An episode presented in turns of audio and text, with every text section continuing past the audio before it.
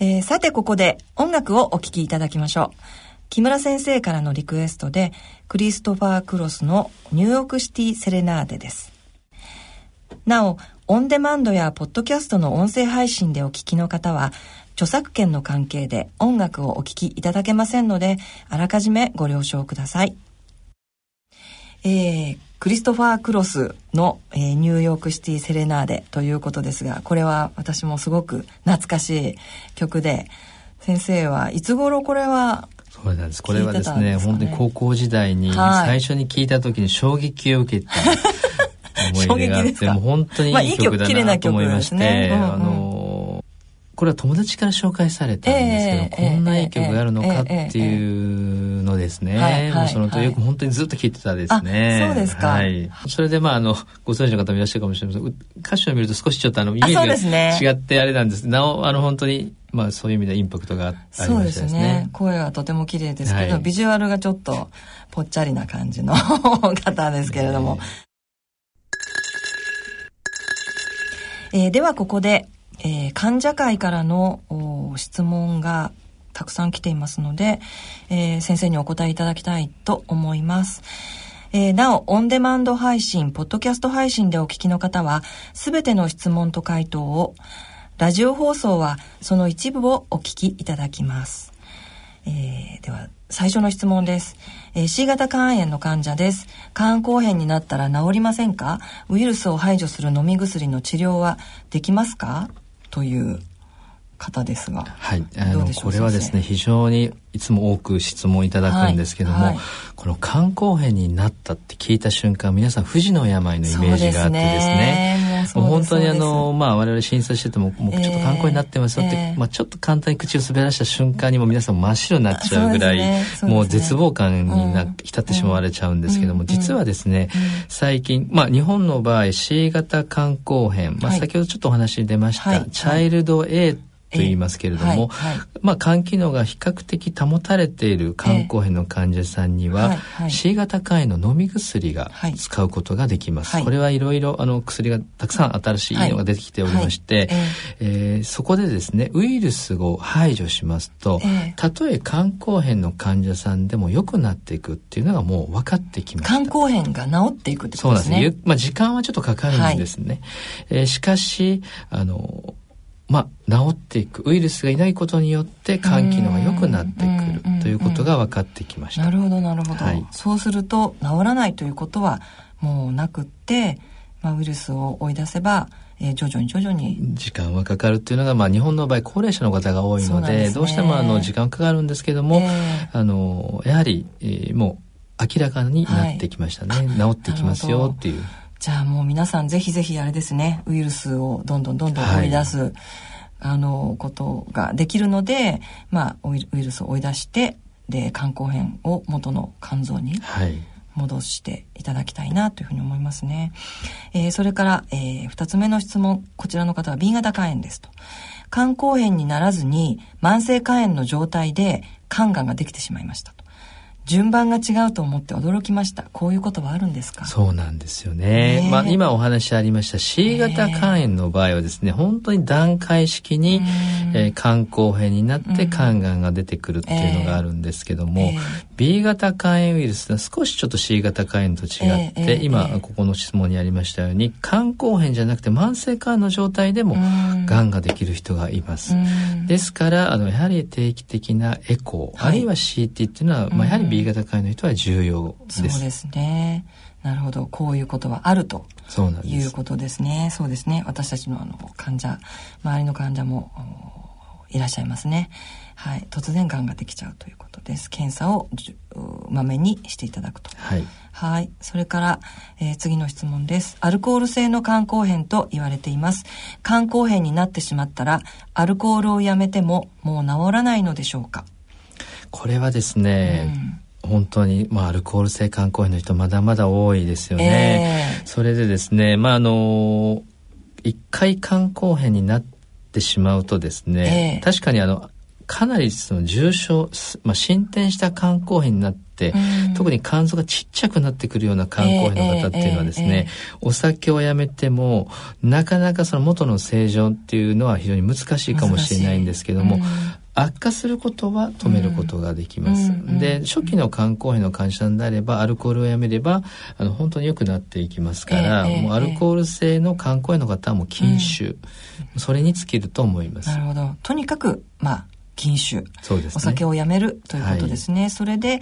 まあ、あのまあ、そこまで進行してない方は、えー、徐々にですけども戻っていく可能性もあるということですね。はいはい、えー、それでは次の質問です。C 型肝炎大小性肝硬変でしたが、半年前に飲み薬でウイルスを排除することができました。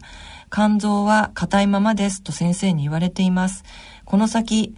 肝臓が柔らかくなる可能性はありますか？どのくらいかかりますか？これ先ほどのあの質問とちょっと同じですけれども。そうですね。はい。これはですね、まあ年齢が先ほどからお話しします、うん、非常に重要なんですけども、えー、日本人の場合60歳以上の方がやっぱり大多数ですので、はい、これの方々がウイルスがいなくなってもですね、えー、確かにあの肝臓が柔らかくなるのに時間がかかるんです、うんうん、おそらくこれからデータが蓄積されていくと思いますけども、はい。はい。えー、12年で柔らかくなることは少なくともなさそうで、やはり5年以上はかかります。というのはですね、昔インターフェロンの肝硬変の方もやってウイルスがいなくなった方を、まあ、ずっと追っていますとですね、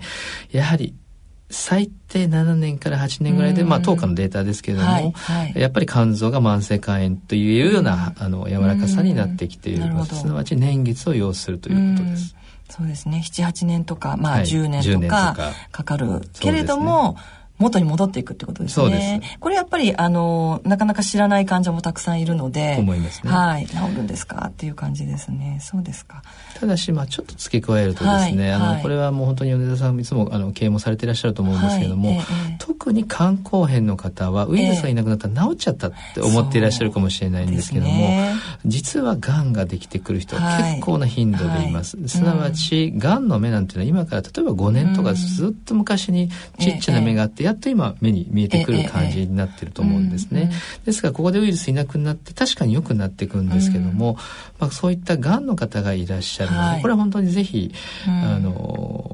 まあ、すでにそうですね。あの啓蒙されていらっしゃるかと思うんですけれども、はい、ウイルス排除の方、排除後の方ですね。そうですね。あの非常にあの定期的に病院にかかっていただくっていうのは重要かと思います。そうですね。あの、まあ、ウイルスがいる時にがんの、まあ、いわゆる、ま、芽が出るっていうような状態でウイルスがあお薬によっていなくなりましたっていなくなった後にがんが見つかるっていうことですよね。そう、ね,、いう方はやっぱりまあ比較的いらっしゃいますよね。います。はい。これはもう最近の学会でももう本当に多数報告がありまして、ねはい、あのまあ我々も非常に重要な、はい、あのと思っておりますね。そうですね。はい。はい、なので、まあ、あの、ウイルスいなくなったからといって、急にあの、病院に行かなくなるとか、検査もういいやって思うというのは、ちょっとあの、考え改めていただくということですね。必ず。まあ、先生も、あの、まあ、何ヶ月かに1回は必ず来てくださいというお話をされると思うんですけれども、必ず病院に行っていただくと。と思います。はい、いうことですね。はい。それから、これは質問最後ですね。えー、木村先生の講演を聞きました。えー、先生の講演会に行ったんですね、はい、私は C 型肝炎肝硬変で現在の飲み薬の治療はできないと言われました先生の研究されている治療で硬い肝臓が柔らかくなってみんなが飲んで治っている飲み薬の治療ができるようになりますか？というはい、まさに先生が先ほどご説明なすった。そうなんですね。はいはい、あのこれはもうすでに、えー、報告させていただいているんですけれども、えーはい。えー、我々のまあ今回まあフェーズ1という方、えー、チャイルド B の方7名、えー、えー、治験薬を投与させていただいたんですけども、その治験期間中の、はい、で治った方というの、うん、B が A になってお薬ができた人は7名中4名いらっしゃいました。はい、で後の2人の方はですね、えー、もうえー、ほぼ A の段階になった、えー、まあ、数値的に非常に良くなってあったんですけども、うんうんえー、全員が全員ではないんですけどもかなりの割合で良くなられました、はい、ですからあの今ご質問の方にあのいただいたように、えー、今チャイルド B の方でお薬ができない、まあ、あるいはチャイルド C かもしれませんけれども、飲み薬ができない方が治験薬を投与して良くなる可能性はあるかもしれませんが、これはやってみないと分かりません。なるほど。やってみないとちょっとわからない、はい、まあ今の状態がどういう状態かということが大きいかなと思いますけれどもね、ねはい、ただまあ可能性もありますしこれはあのー、ねちょっと期待は膨らんでしまいますねやっぱりね。そうですね、はい、はい、ありがとうございました、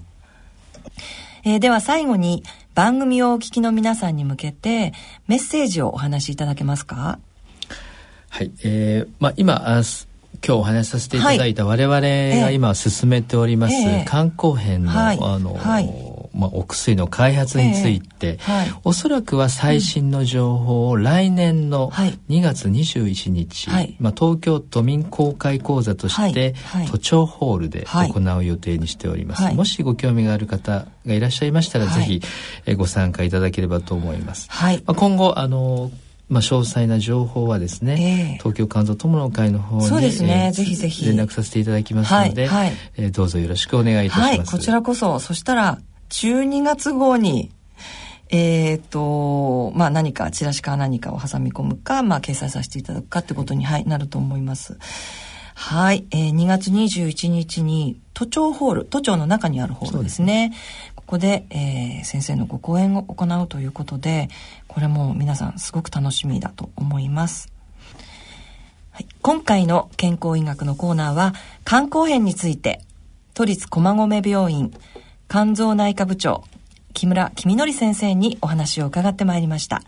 木村先生、ありがとうございました。ありがとうございました。C 型肝炎のない明日へ。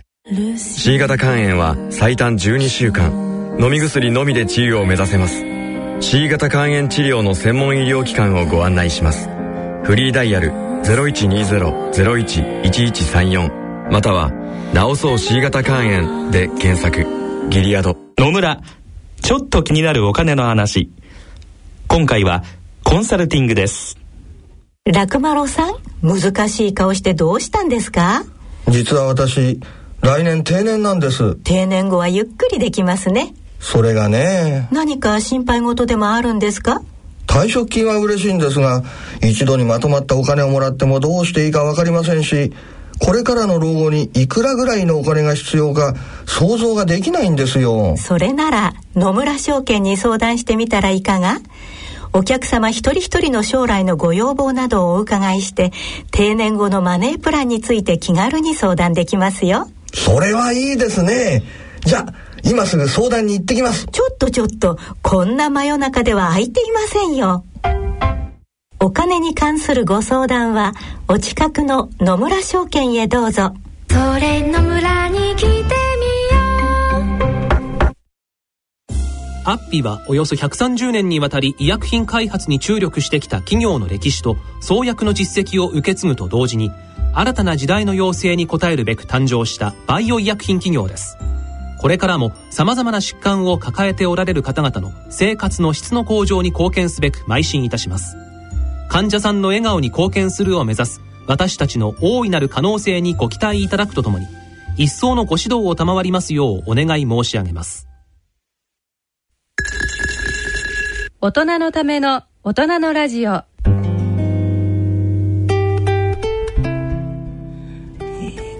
今回の大人のラジオはいかがでしたでしょうか、えー、東京肝臓友の会からお知らせがあります。えー、以前ですねあの佐賀大の江口先生にお話しいただいた脂肪肝ナッシュという病気がありますけれども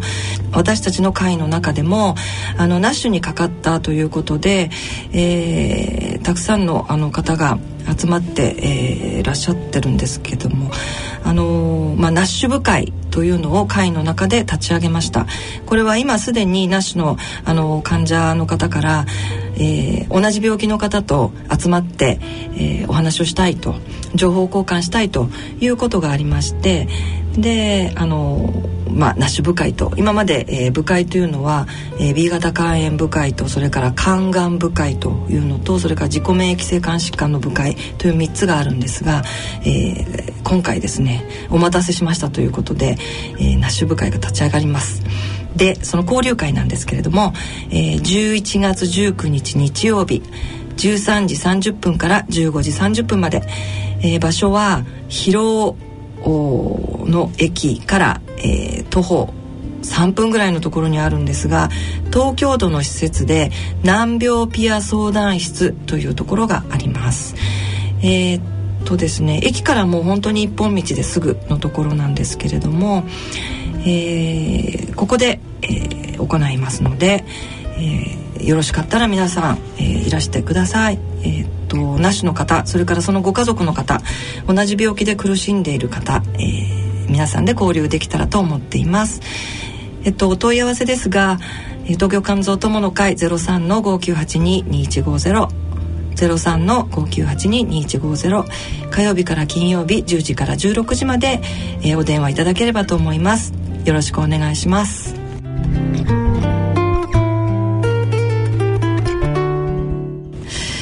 えー、さて番組では皆さんからの疑問質問ご意見ご感想をお待ちしています。肝臓に関する質問や不安や悩みのご相談など何でも結構です。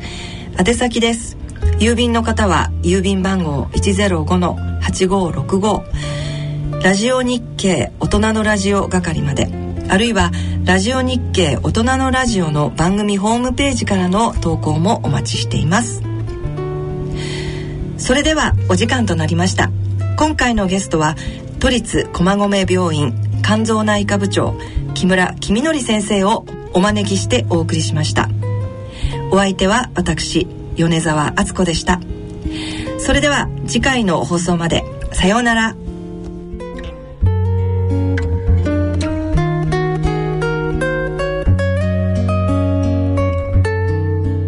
大人のための大人のラジオ。この番組は野村証券。